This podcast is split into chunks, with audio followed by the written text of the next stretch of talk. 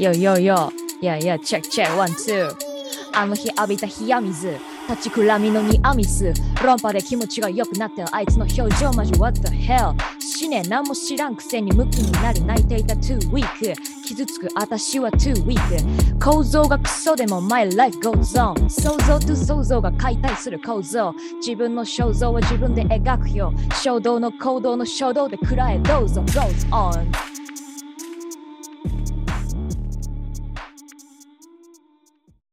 早稲田山荘ラジオ真珠です。この番組は FM 早稲田のメンバーをお招きしてトークする番組です。はい、はい、工場、はい、工場というかはい、フリースタイルみたいになりましたがフリースタイルですね、はい、というのもね今回の企画がね、はい、いい感じですよね。はい、今回の企画はですねレギュラーメンバーによる持ち込み企画で、相手の、どちらかに聞いてもらうみたいなそういう企画なんですけれども、はい、今日はですねフィメールラッパーつまり女性ラッパーについて、私の好きな人たちを紹介していこうと思います、うん、はい、はい、よろしくお願いします。お願いします、はい、また久々ですね。そうですねさんとそうマンツーマンが久々なのとあと久しぶりに自分のコンサトシかなこの間私が語ったのがね、はい、ポッドキャストのポッドキャストの説明見て笑っちゃったんですけどはい、この頃流行りのコンサトシお尻の小さなコンサトシって書いてあるそんなこと言ったっけ言ってないです、ね、言ってないしあとキューティーハニー一切関係ないし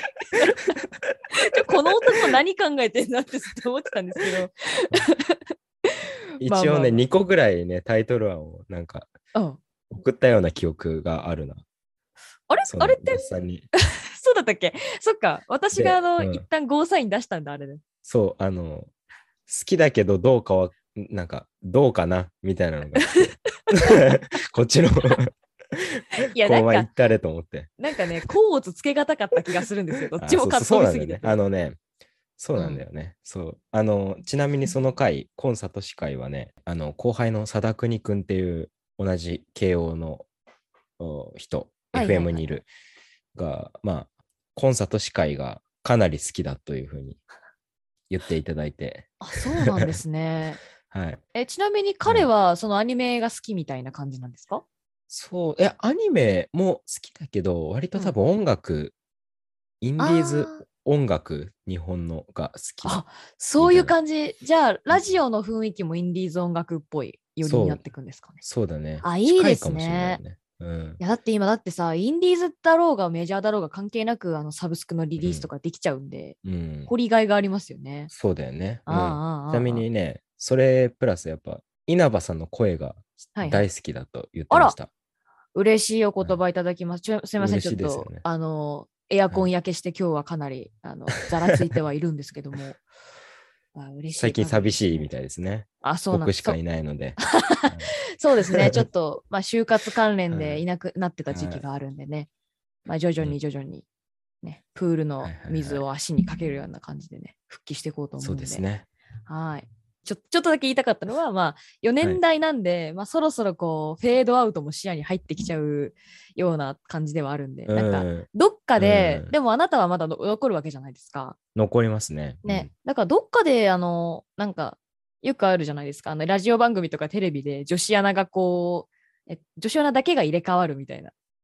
な。バトンタッチ会みたいなのあるじゃないですか。はい。で、そういうのがどっかで起こる可能性も、あるのかな。まあそれね現実的な問題ですよね。2代目とかになるって言ってもねそんな簡単に見つからないですよね、うん、誰でもいいわけじゃないんでまあそうですね。まあちょっと奇跡的にサブカル英才教育を受けて育っちゃったんで、うん、私はそうなんだよねそれでねまあ聞き手としての、うん、なんとかやってってるところはありますけどまあでもなんとかなると思いますよ、うんうん、そうですかね、はい、うん、不安が感じられますけど森川さんからはい、はい、まあ、頑張っていきましょう。とりあえずまあ3月ぐらいまではやってください。そうですねじゃあ、はい、まあもしかしたらはい、続くかもしれないんでね社会人になってもそうですね、うん、はい頑張りましょうかということでフィメールラッパー会ですね。はい端的に言うとねフィメールラッパー会ですね、今日ね、そう紹介するにあたって、まあ、結構フィメールラッパー、こう、日の目を浴びるというか、メジャーになってきたところはあるかなと思うんですけど、まずみんながフィメールラッパーっていう目線では聞いてなかった人たちのところからちょっと紹介していこうと思ってて。はい。はい。でまずですね、TikTok で大バズりしていた、まあ、2年前、1年前くらいかな、に、大バズりしていた、Doja Cat っていう、US の、はいはいはい、ラッパーがいまして、で、Doja Cat、それから、彼女の幼馴染の同じくフィメールラッパーのサウィーティーという人がいるんですけど、その2人が出したベストフレンドっていう曲があるんですね。はい。はい、で、そのベストフレンドっていう、まあ、ラップ、すごくMV もいい感じで、2人の友情とか距離の近さが伺い知れるような感じで、すごくいい曲なんですけれども、はい、ラップっていうヒップホップっていうジャンルにはリミックスという文化がありまして、聞いたことありますか、森川さん？リミックスって。あります、ね。どういうことをするかっていうのは聞いたことありますか？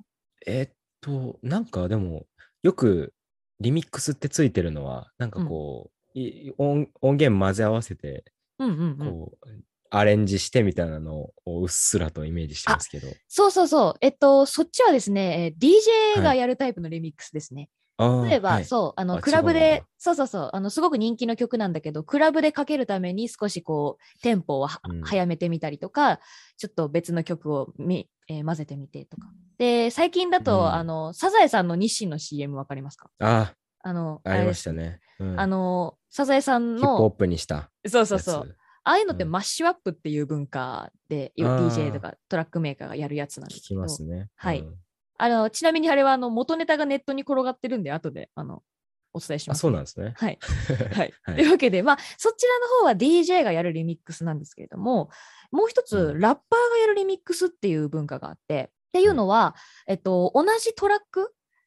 同じ曲ですね。同じ曲の、カラオケというかインストを使って全然違う、歌詞をそこに載せてラップする。これが、ラッパーがやるリミックスですね。まあ要はなんだろう、替え歌って言っちゃうとあれなんですけど、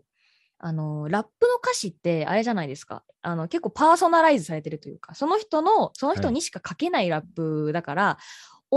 別の人がその人の歌詞をまんま歌うとなんかリアルじゃないよねみたいな雰囲気があるんですね。だからこうその曲の雰囲気をこう引き継ぎつつも、でも歌詞はリアルにしたい。じゃあ自分で書いて、載せてみよう。オリジナルの歌詞はオリジナルにしよう。これがリミックスっていう文化なんですね。はい。でちょっと前置きがちょっといいですか？どうぞ。それってダフトパンクとかのコーラの CM 何でしたっけ？ワンモアタイムかな。はい。ワンモアチャンスかな。それは違うかな。山崎まさよしと混ざっちゃってるんですけど。ワンモアタイム。はい。それのなんか制作過程みたいなやつ見たことがあって。どっかのサンプリング元の一箇所切り取ってなんか何箇所か切り取ってこうつなげたり。繰り返したりさせてまた別の曲作るんですけど、その制作過程はその後者の言ってるリミックスのことで合ってるんですかね？もし歌詞が別のものを使っているのであれば、まあリミックスになると思います。歌詞、そうですね。歌詞が重要なんですかね？割とそうですね。ただまあサンプリングっていう文化はリミックスでも全然あって、本家で使われてる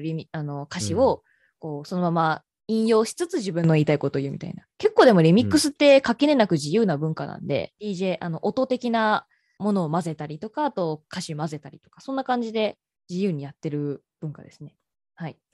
でちょっと前置きが長くなってしまったんですけども、そのドージャキャットとサウィーティの話に戻りますね。の2人が出した、ベストフレンドって曲のリミックスで、日本のフィメールラッパーのちゃんみなが入ってったんですね、そこに。はい。で、まあベストフレンドっていう曲はなんていうんだろう、爽やかな曲では決してなくて、こうなんとなく日本語とかで親友っていうとこううちらこう辛い時も支え合ってきたよねみたいなのが思い浮かぶと思うんですけど、このドージャキャットとサウィーティの方はなんかこう。あいつマジイカれてるみたいなあいつマジクラブでマジイカしててでもなんか男とかにこびなくてマジ最高マジバッドバッドバッドガールみたいな、そういう感じなんですね。うん、でそのノリでちゃんみなが入っていって、でなんかまあ夜中に集まって行く寿司みたいな、そういうソウルは減らないのに行くショッピングみたいな、そういうラインがあるんですけど、見事にそのベストフレンドのなんか、あいつマジビッチだよねみたいな、そういうバイブスに乗せて日本語でラップをしていて、うん、それがTikTok ですごく流行って、であかっこいいんだなみたいな、女性のラップってすごいかっこいいかも見て、うん、このビッチ感とか、このなんだろう、こびない姿勢みたいな、いいなみたいなので、うん、ちょっと私はハマっていったっていう。これ導入ですね、私の導入、はい、だったんですけど、はいはいはい、でそのドージャキャットの話に関連してここから発展していくんですけど、テレビで結構見ない日はないぐらい一時期取り上げられてましたけど、Awichっていうラッパーがいますね。はい。ご存知ですか、森川さん。あ、知ってます。うんうん。全然、まあ僕もちょっとぐらいは聞くので、うんうんうん。ちょっと聞けば必ず知るであろうぐらい有名ですよね。そうですね、もうそこの域に達してますよね。はい、そうそう。で、ハンニャのアイコンのね、ミュージックあれ何でしたっけとかを数年前に初めて聞いた記憶があります、ね。ハンニャのアイコンは多分あ、それだと思います。多分すごい顔してるやつですよね。うんうん。ドグマっていうラッパーの人と、あとチンザドープネスですねをフィーチャリングに入れて、はいはいはい、洗脳って曲を出してるんですけど、はい、なんか曲のなんか音質かがすごいざらついててかっこいい、うん、なんかローファイな感じなんですね。うん、ね、あとなんか古き日本映画、アングラ日本映画みたいなそういうタッチの MV もあるかもしれない。うん、そうあって結構キャッチーで好き、私も好きなんですけど、そのAwichが、アルバムをリリースしたんですね。3月だったかな、はい、3月に、クイーンダムっていうアルバムをリリースしました。はい、はいで、このアルバムにはさっきの洗脳って曲は入ってないんですけど、ギラギラっていう曲があって、うん、ギラギラっていう、JP the Wavy と、それからバッドホップのワイザーを招いて作った曲なんですけど、MV 見たことありますか？あ、一回見たと覚えます。ちょっと忘れちゃったんですけど、うんうんうん、しゃべくり7かなんかで、はいはい、池田エライザがギラギラを歌ってるみたいなくだりがあって、その通り、まさにそれです。だよね。そうそう。だよね。ギラギラで見た記憶ある。そう。てか入り口が割とその池田エライザの人が割と多くて、そうギラギラで調べると多分Awichより上に池田エライザが出てくるぐらいなんですけど、そうそう。なんかめちゃくちゃ一言で言うとまあ強い、すごいプロップスじゃない、フレックスって言って自分の持ってる財産とか、あと自分の人気みたいなものをこう自慢する感じの曲なんですけど、そのやり方が何でしょうね、全くこうチャチなやり方では決してなくて、すごく芯の通った、はい、自慢をしていて、で聴いてて本当に気持ちいいんですよね。なんかあーみたいな、はい、うわーかっこいい、女王だなみたいな感じでこう見れてしまう。でその女王っていう言葉がこのAwichのキーフレーズなんですけど、そのさっき言ったこのアルバムですね、クイーンダムに収録されている表題曲に1曲目クイーンダムっていうのがありまして、うん、でこれ森川さんおそらく、聞いてくれたかなと思うんですけど、はい、聞きました、はい、彼女のルーツがですね、その沖縄県にあるんですけど、その、うん、クイーンダムの MV もその沖縄県の彼女の地元で撮られていて、うんで、Awichの生い立ちについては、まあ、調べればすぐ出てきちゃうし、割と有名なところではあるんですけど、はいまあ、沖縄で、まあ、ラップをする普通の女の子としていたんですけど、その後、アメリカに渡って、でそこで現地で出会った男性と結婚して子供を産むんですけれども、はい、その夫となった人が、銃撃されて亡くなってしまうんですね、はい、っていうすごくハードなバックグラウンドを背負っていて、で、うん、自分のじゃないな、Awichさんの、お子さんの豊美さんっていう人もいるんですけど、まあ、当然その、ハーフというかミックスという立場の、お子さんを抱えて、うん、でしかも片親っていう状況で子育てをしながらっていうことをやっていく中で、その自分の夢をヒップホップで成り上がるという夢を諦めていたんですね、Awichさんもともと。はい、でそこを、イエンタウンっていう、クルーというかなんか団体、ヒップホップをやっている沖縄の団体にこう、まあ、見つけてもらってみたいな感じで、もう一度ヒップホップで、自分を出していきたいっていう夢を、奮い立たせてアルバムを1枚今回の作ったっていうことを、割とインタビューでいろんなところで語っているんですけれども、まあ、そうですね、Awichさんのそのバックグラウンドとか、どういう曲調かについては、まあ、聞けば一番分かりやすいかなとは思うんですが、最近こうラッパーを知るとかラップの曲をディグっていくみたいなののやり方の一つとして本当にインターネットとか YouTube が本当に便利だなっていうのが、あって、すいませんGQ ジャパンっていうチャンネルがあるんですよね。はい、雑誌の GQ ですか？そう GQ のウェブ版じゃないですけど、YouTube がやっているやつで、ラッパーを知るときになんかまあ人となりとか、あとは何が好きかみたいなところ、そこを結構気になる人もいると思うんですけど、てかむしろ、割と曲が聞いたけどよくわからない、結局この人がどういう人なのか知りたいっていう時にうってつけなのが GQ ジャパンっていうチャンネルなんですけど、そこで、Awichさんも出演されていて、Awichの人生に欠かせない10のアイテムみたいなのをこう紹介していくんですね、一つずつ。で、まあ、そこにこういろんな美容器具、こういうの使ってますとか、あとこういうネイルシール使ってますとか紹介する中に、パイナップルを紹介していて、で、なんでですかみたいなこう聞かれた時に、そのパイナップルやっぱり沖縄の育ちなので家に常に置いてこう初心みたいなものを思い出すようにしてますっていうふうに答えていたりだとかそう、はい、あとその沖縄系のものの一つとしてハブ酒を持ってきてたんですね、そう自分のに欠かせないアイテムって言って、そのマジでボトルにハブが1本ボロンって入っててでそれで沖縄のお酒ってめちゃくちゃ強いらしいじゃないですか、度数が。そうだね。なんか30、40とか平気であるやつ、あれをその取材のスタジオに持ち込んで目の前で飲んで美味しいとか言ってスタッフのみんなにも振る舞ったりとか、なんかそういうちょっと姉子みたいな、姉子じゃないですけどちょっと可愛らしくありつつも、しかし芯はもうブレず強くてみたいな、なんかさ、その沖縄っぽさの中でもこう一段とかさばるものを道歩いてるというかそう、パイナップルもそうだし、ハブ酒もそうだし、ボトルで持ってきてたからねまあ確かに、って感じで、沖縄の最初、そのクイーンダムって曲の中でも言ってるんですけど、大嫌いだった沖縄 is my home っていう曲が、フレーズがあって、でまあもともと海外に行くぐらいの人ですから、あんまりこう地元にいい思いを持っていないみたいな、基地がねやっぱりあったりとか、そういうことに関して少しもやっとしていた部分があったんだけど、まあ最終的には自分のルーツとして大事にしようっていう思いで、曲を、作っていき、すごく沖縄っていうのがそのAwichさんにとってすごく大事なホームであり、そして帰る場所っていう認識ではあるみたいです。で、おそらくなんですけど、どれだったかな、リンクアップとかイエンブロックっていう、クイーンダムに収録されている何曲かの中にこう、まあ、イーアーサーサーってフレーズを入れてこう沖縄のレペゼンを結構アピールしていったりとか、そういう面白い曲をね作っていたりもされていたんですね。で、な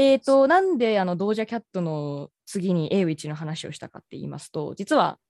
最近渡辺直美さんが、Doja Catの曲をそれこそリミックスっていうかアレンジしたものを出したんですね。Kiss Me More っていう曲があるんですけど、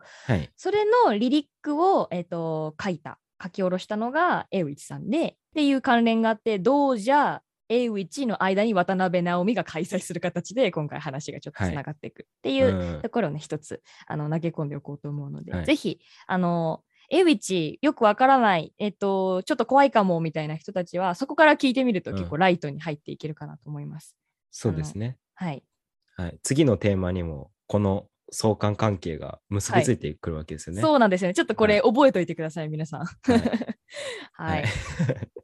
というわけで、まあ、まとめますと、ちょっと話があっちこっち行っちゃったんですけど、Awichはやっぱこうどこがいいかっていうところ、ビッチ感やっぱりこう、うん、ラップをしているフィメールの人たち、やっぱこうどっかこうセクシーな部分を強調したりとか、あとはもうなんか男性との関係について歌ったりとか結構あるんですけど、うん、そういう今までのフィメールラッパーがやってきたそのビッチ感をこうすごい高めていったというか、その、うん、ビッチってあんまりいい言葉じゃないじゃないですか。なんか男になんかいいようになんかすり寄るメス犬みたいな、そういう意味がもともとあるんですけど、うん、そうじゃなくてなんか私はビッチをに自分でなりたいからなってるだけであって、あんたのためのビッチじゃないから勘違いしないでくれるみたいな、うん、そういう感じでやっている、うん、なんだろう、第一線の人っていうか、完成されたビッチ、はい、完成された女王の風格をすごく感じることができる、うん、男のそういうものじゃないよ、自分のやりたいことやってるんだよっていう、うん、っていうのがすごくいいし、あとよく繰り返しその言われてることとしては、うん、なんかこう母性みたいなものがどこかにこう隠れているよね、エイビッチはっていう表され方よくするんですけど、うん、こうなんか芯が強いっていう言葉を使うとなんか排除みたいな、排外的なイメージがすごいつくと思うんですけど、そんなことはなくて、いろんなものをこう抱きしめて、まあ、お子さんもいる方なので、そういったこう母性みたいなものがどこかにこう滲んでいるような曲作りをされるような方だなって思います、うん、本当に年齢性別関係なくこう共鳴していける部分があるんだなって思います、うん、はい、確かにね、はい、うん、なんか女性のさ、そのなんていうのかな、うんうん、エロいものもさ、なんか今までこう、うんうん、男からのエロいものしかなかったけどさ、うんうん、こうヒップホップからこう開拓されてって感じがするっていうか、女性からしたエロさというかさ、はいはいはい、なんていうの、またちょっと違うじゃない、レイヤーが、なんかそれはそうね、うん、女が真似したいって思えるエロが出てきたなって感じしますよね、うんうん、そうそうそう、うん、それこそさっき言ったDoja Catとかサウィーティー、US のフィメールラッパーの衣装とかね、もうすごいからね、うん、自分たちで進んでやっているからこその露出みたいな、うん、ちょっとね調べてみてほしい、そうね、ニッキー・ミナージュとかすごいんで、俺ニッキー・ミナージュ好きなんだよね。好き、うん、メットガラ見ました？見ましたよすごいか、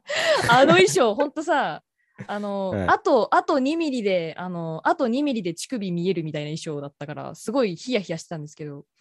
ね、めちゃくちゃ良かったですね、あれもね。そうですね、うんうんうん、ってな感じでね、結構国内外暑いよっていう話を、うん、暑い、はいはい、したところで US 日本と来て、で次ちょっと韓国に移っていこうと思うんですけど、はいはい、韓国について私が語れることは、その韓国のフィメールラッパーというのではなくて、K-POP アイドルなんですね。はい、はい、もう誰もが知っているであろうブラックピンクっていうユニットですとか、うん、まあ、いわゆるガールクラッシュと言われる、ジャンルのアイドルですね。先ほどガールクラッシュ、そう、先ほど言ったように、その女性が憧れる女性みたいな、女の子が憧れる女の子、うん、かっこいい女の子っていう像をこう、うん、打ち出したアイドルたちですね。でこう、はい、なんでか知らないんですけど、 K-POP アイドルって全員ラップうまいんですよね。うん、なんか、うん、してるイメージあるよね。そうそう、してるイメージあるし、でそういう K-POP のなんかラップが全員なんかできますよっていうのをこううまいことを取り込んだ、まあ、男性グループですけど、男性グループがうん、SnowMan とか SixTONES なのかなっていうふうに思ってますね。ジャニーズの方にこう、うん、ラップもダンスも、そうそうそう、ラップもダンスもするし、あと MV の回し方も結構韓国アイドルに結構影響を受けてるんだろうなっていうのが伺い知れる人々でなんですけれども、ブラックピンクのアイドルは4人組なんですけど、うんうん、その中で私が一人激推ししている人がいて、リサっていう、メンバーがいるんですけど、彼女はその、まあ、ブラックピンク全員、まあ、ラップはできるんですけれども、特に秀でてというか、パート分けの際に本格的なラップをできる人として曲を、表に出てくるようなメンバーなんですね、リサさんは、はいはい、で彼女は韓国アイドルではあるんですけれども、ルーツが、タイの方にある方で、うんうん、でなんだろう、すごい顔立ちもめちゃくちゃ不思議な魅力がある顔立ちをしています。韓国アイドルと聞いてパッと思い浮かぶような顔立ちとはちょっと離れているんですけれども、なんだろう、本当にマジこれは個人的なオタク語りなんですけど、好きっていう。あちょっとすいません、ラジオ真珠にあるまじき語彙の長さなんですけども、はい、とりあえずまあ好きでいいですよ。好きなんですよね。なんかなんだろう、まあね、うん、参照してもらえばね。そうですね、参照してもらえば、ググってもらえば、まあ、これポッドキャストなんで端末、はい、バックグラウンド再生しながら聞いてもら画像を検索してもらえばいいんですけど、あんまりエキゾチックっていう言葉はあんまり使いたくないんですけど、まあ多分、はい、端的に言い表すのならばそういった顔立ちになるのかなっていう。確かにちょっと今見てますけど、防具とかの表紙してます、ね、そう防具の表紙をしたりとか、確かに韓国とかとはちょっと違う